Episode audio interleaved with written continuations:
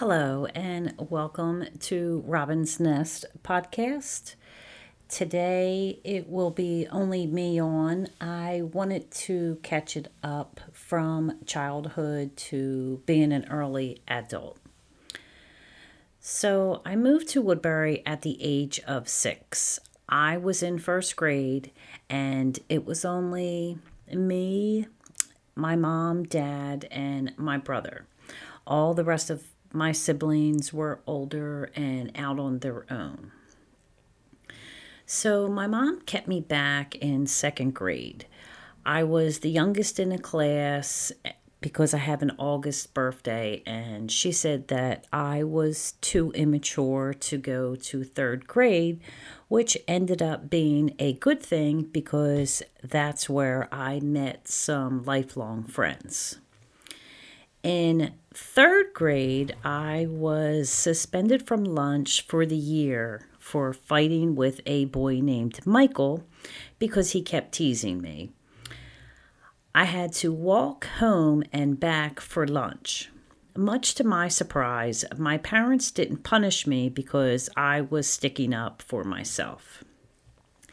In fourth grade, I was being punished for talking too much. Imagine that.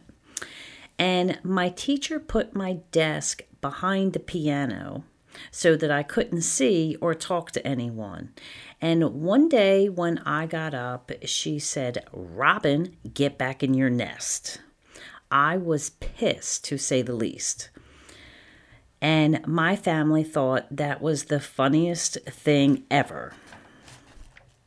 So in sixth grade, all three of the elementary schools started going to the same school. Woodbury Junior Senior High School was 6 through 12. And this is where I met more lifelong friends. In seventh grade, is when me and my friend Kelly started getting into trouble for talking. One teacher was so mad that he threw his chewing tobacco spit cup at someone. How gross is that? By this point, it was an everyday occurrence to get called to the office.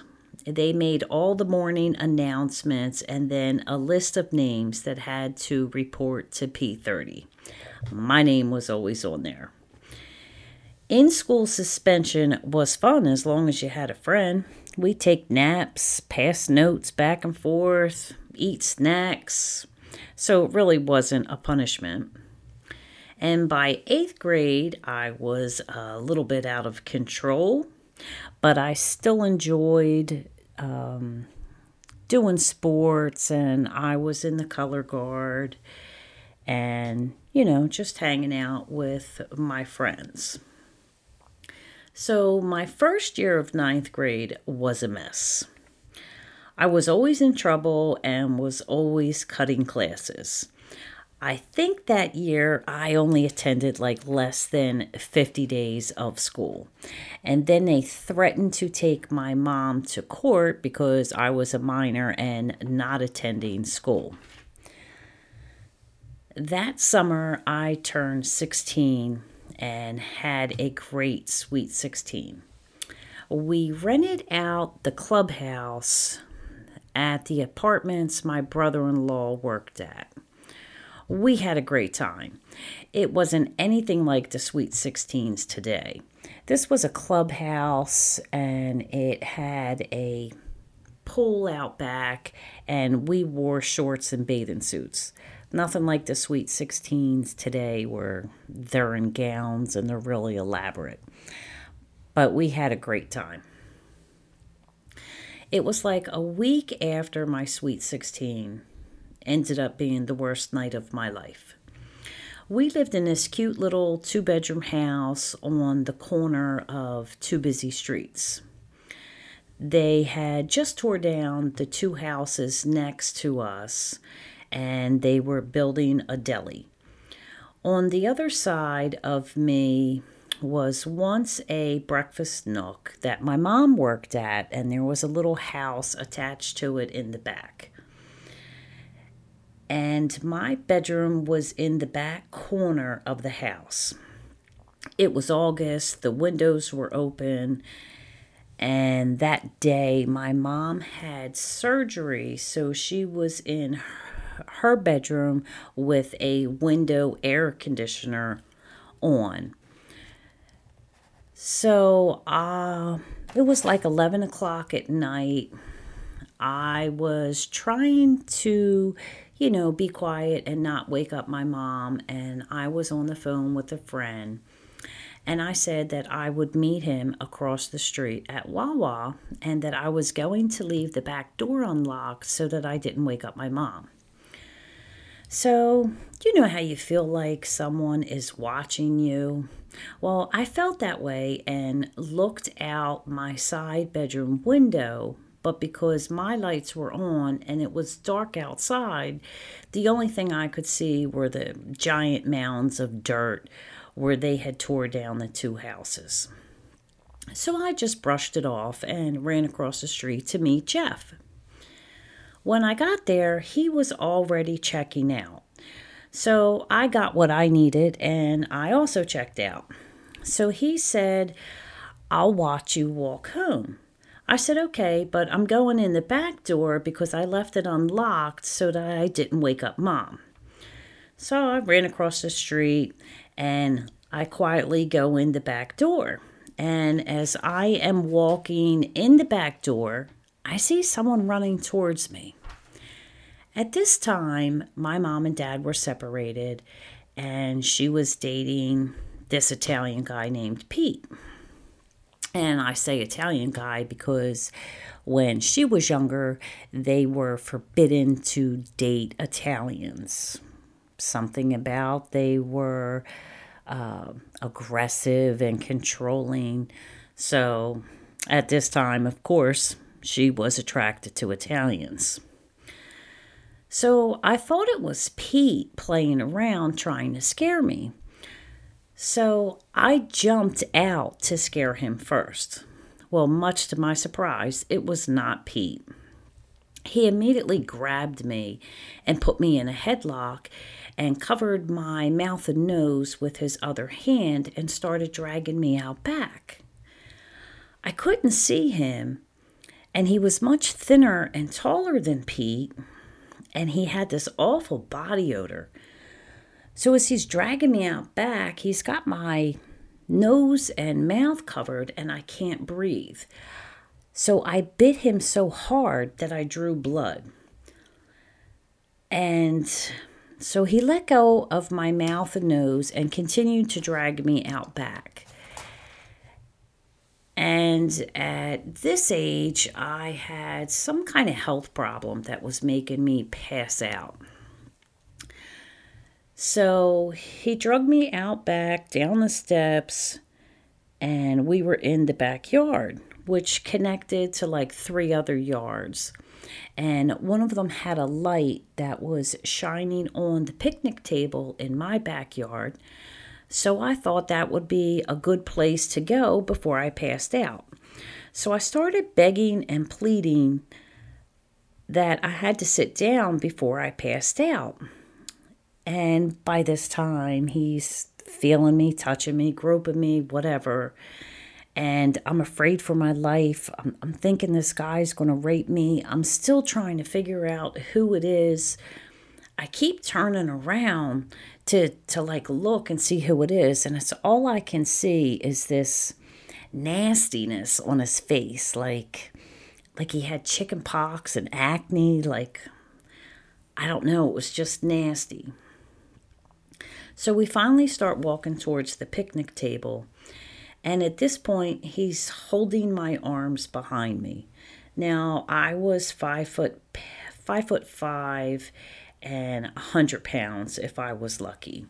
And this idiot had to be like over six foot tall, over 200 pounds.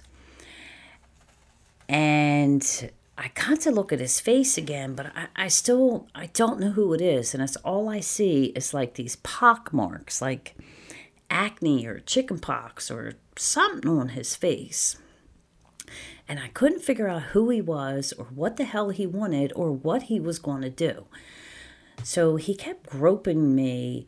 And at this point, I think that he's going to rape me. So in my mind, I'm like, this is my one and only chance to get away from him. Maybe, just maybe, someone will hear me scream. So I break my arms free and start running. I try to scream and nothing comes out. I try again, nothing. The third time, like there's like a little squeak. And I finally start screaming at the top of my lungs. And he catches me, knocks me down, and starts beating the shit out of me. And he's punching me in the face. I'm still screaming, help, help, help me. So he finally got scared and started running away. And I ran the opposite direction and into the house. When I get in the house, I grab the biggest knife I can find and start screaming out the back door, Come back here, you asshole, come back here. And at this point, my mom comes into the kitchen, scared to death, and says, Oh my God, someone is getting raped out front. I said, No, it's me out back. And she looks at me and looks at my face and she starts crying. We immediately called the police. And the cops asked me, you know, what happened. And they looked in the backyard, and that was about all they did. They didn't walk around the house and look at anything or stay long enough for us to lock all the windows and doors. And so that night we locked everything up, and I slept in my mom's room and we had the doors and the windows locked and i slept all night with that knife in my hand and then in the morning when we got up i called my sister brenda to come over. And this is when i first seen my face. It was all bloody and bruised. I had black eyes a fat lip. And brenda got there and the three of us just like sat there and cried and tried to figure out, you know, what happened. So we went to go stay at Brenda's house. And the cops came over there and interviewed me again and went over the same questions. Did I know who he was? What did he do? How did he get in? So they brought a picture lineup and I immediately picked him out and knew his name. He was some dirty 30 or 40 year old man that lived and partied on the railroad tracks. We always took the tracks to our friend's house because it took like half the time to get there. And he always shouted things at me and said nasty things that he would do to me. And we just blew it off. I mean, we all did. And we just all said that he was crazy. We didn't think nothing of it. So the cops did pick him up, and they knew it was him because of where I bit him, he still had a wound on his hand.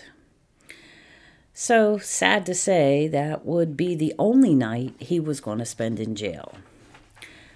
So, the police said that he was sitting outside my window watching me and listening to my phone conversation. And that's when he snuck into the house and waited for me. They also said that he did this to three other people and actually raped one of them. But I think I was the only minor. So a week later, I had to go to court. And for some reason, which I can't remember, but I ended up going to court by myself. And they asked me, you know, about that night, and they asked me what I was wearing that day. And, you know, like every other girl at that age, I had on a crop top and shorts. And they asked me if he was my boyfriend, and I agreed to have sex with him, and then I changed my mind. I mean, like for Christ's sake, he was almost 40 years old. Like, no, that, no, that's not it at all. So they made me feel like it was my fault. Like I shouldn't have had on a crop top and shorts. Um, I don't, I don't know. It was just really weird. So I couldn't sleep because my face hurt and I was scared. And every time I fell asleep, I uh, that whole night would be replaying in my mind. And to make things worse, I went to school with his brother and sister. Apparently, his family had kicked him out years ago. And it was only a week or two later, me and my mom packed up and moved to Texas. And at that time, it was only me and her living there because her and my dad were separated, and my brother was staying with one of my sisters in another state. But just because you move out of state, it doesn't erase the damage that was already done. I was scared of my shadow. I was having nightmares every night. And the reason I'm sharing this is not for sympathy or attention or anything like that. It's just to get it out of of me. Like it makes me feel better to talk about it and get it out. And of course, at this age, I know that you know, it's wasn't my fault, wasn't anything I did. He had no business being in my house to begin with. But so I'm not looking for sympathy. It just it's just explains, you know, how I was shaped into the person I am today. It's, it's part of my life. So in Texas, I had to start a new high school, make new friends, on top of dealing with all that trauma.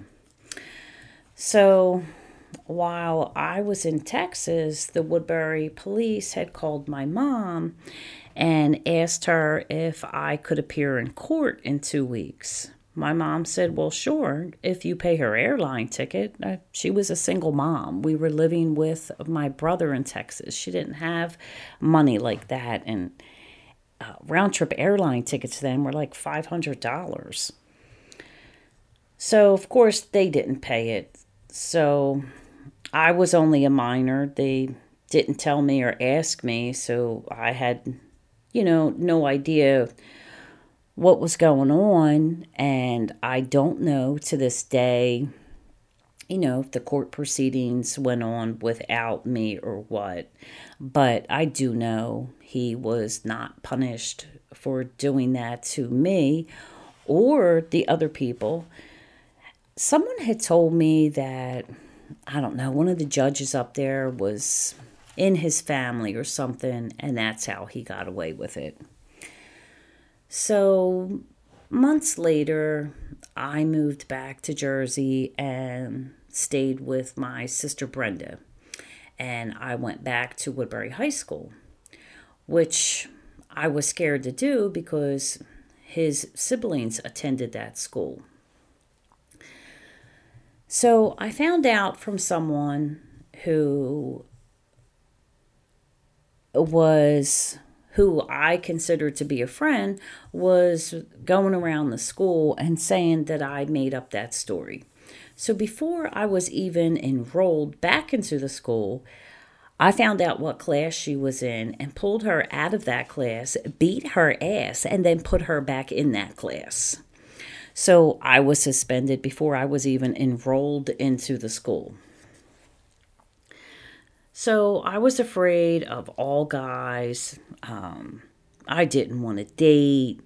Um, I never wanted to be left alone. It was really hard at that age.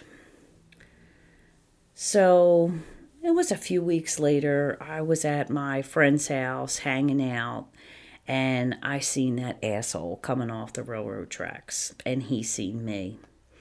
And he started screaming that he was going to kill me, and if he ever sees me alone again, that he will kill me. So I immediately called the cops and said, you know, that I wanted to press charges. And at this point, I'm still 16 years old. And they told me that I couldn't because it was double jeopardy. Well, how was it double jeopardy if it was a whole new threat? So I really do believe that he had family in the Woodbury system because there's no reason why he got away with what he did and why I couldn't press new charges against him. So that brings me up into, uh, I guess, turning 17, which would be when I met my boyfriend who turned into my husband. So I will end this podcast here. And the next podcast, we will start at that age. And again, I want to thank you for listening. And you can follow me on Robin's Nest Podcast on Instagram and Facebook. Uh, like and share the podcast. And if you have any comments, questions, or concerns, feel free to message me on uh, one of the social media accounts. And I thank you for listening. And until we meet again.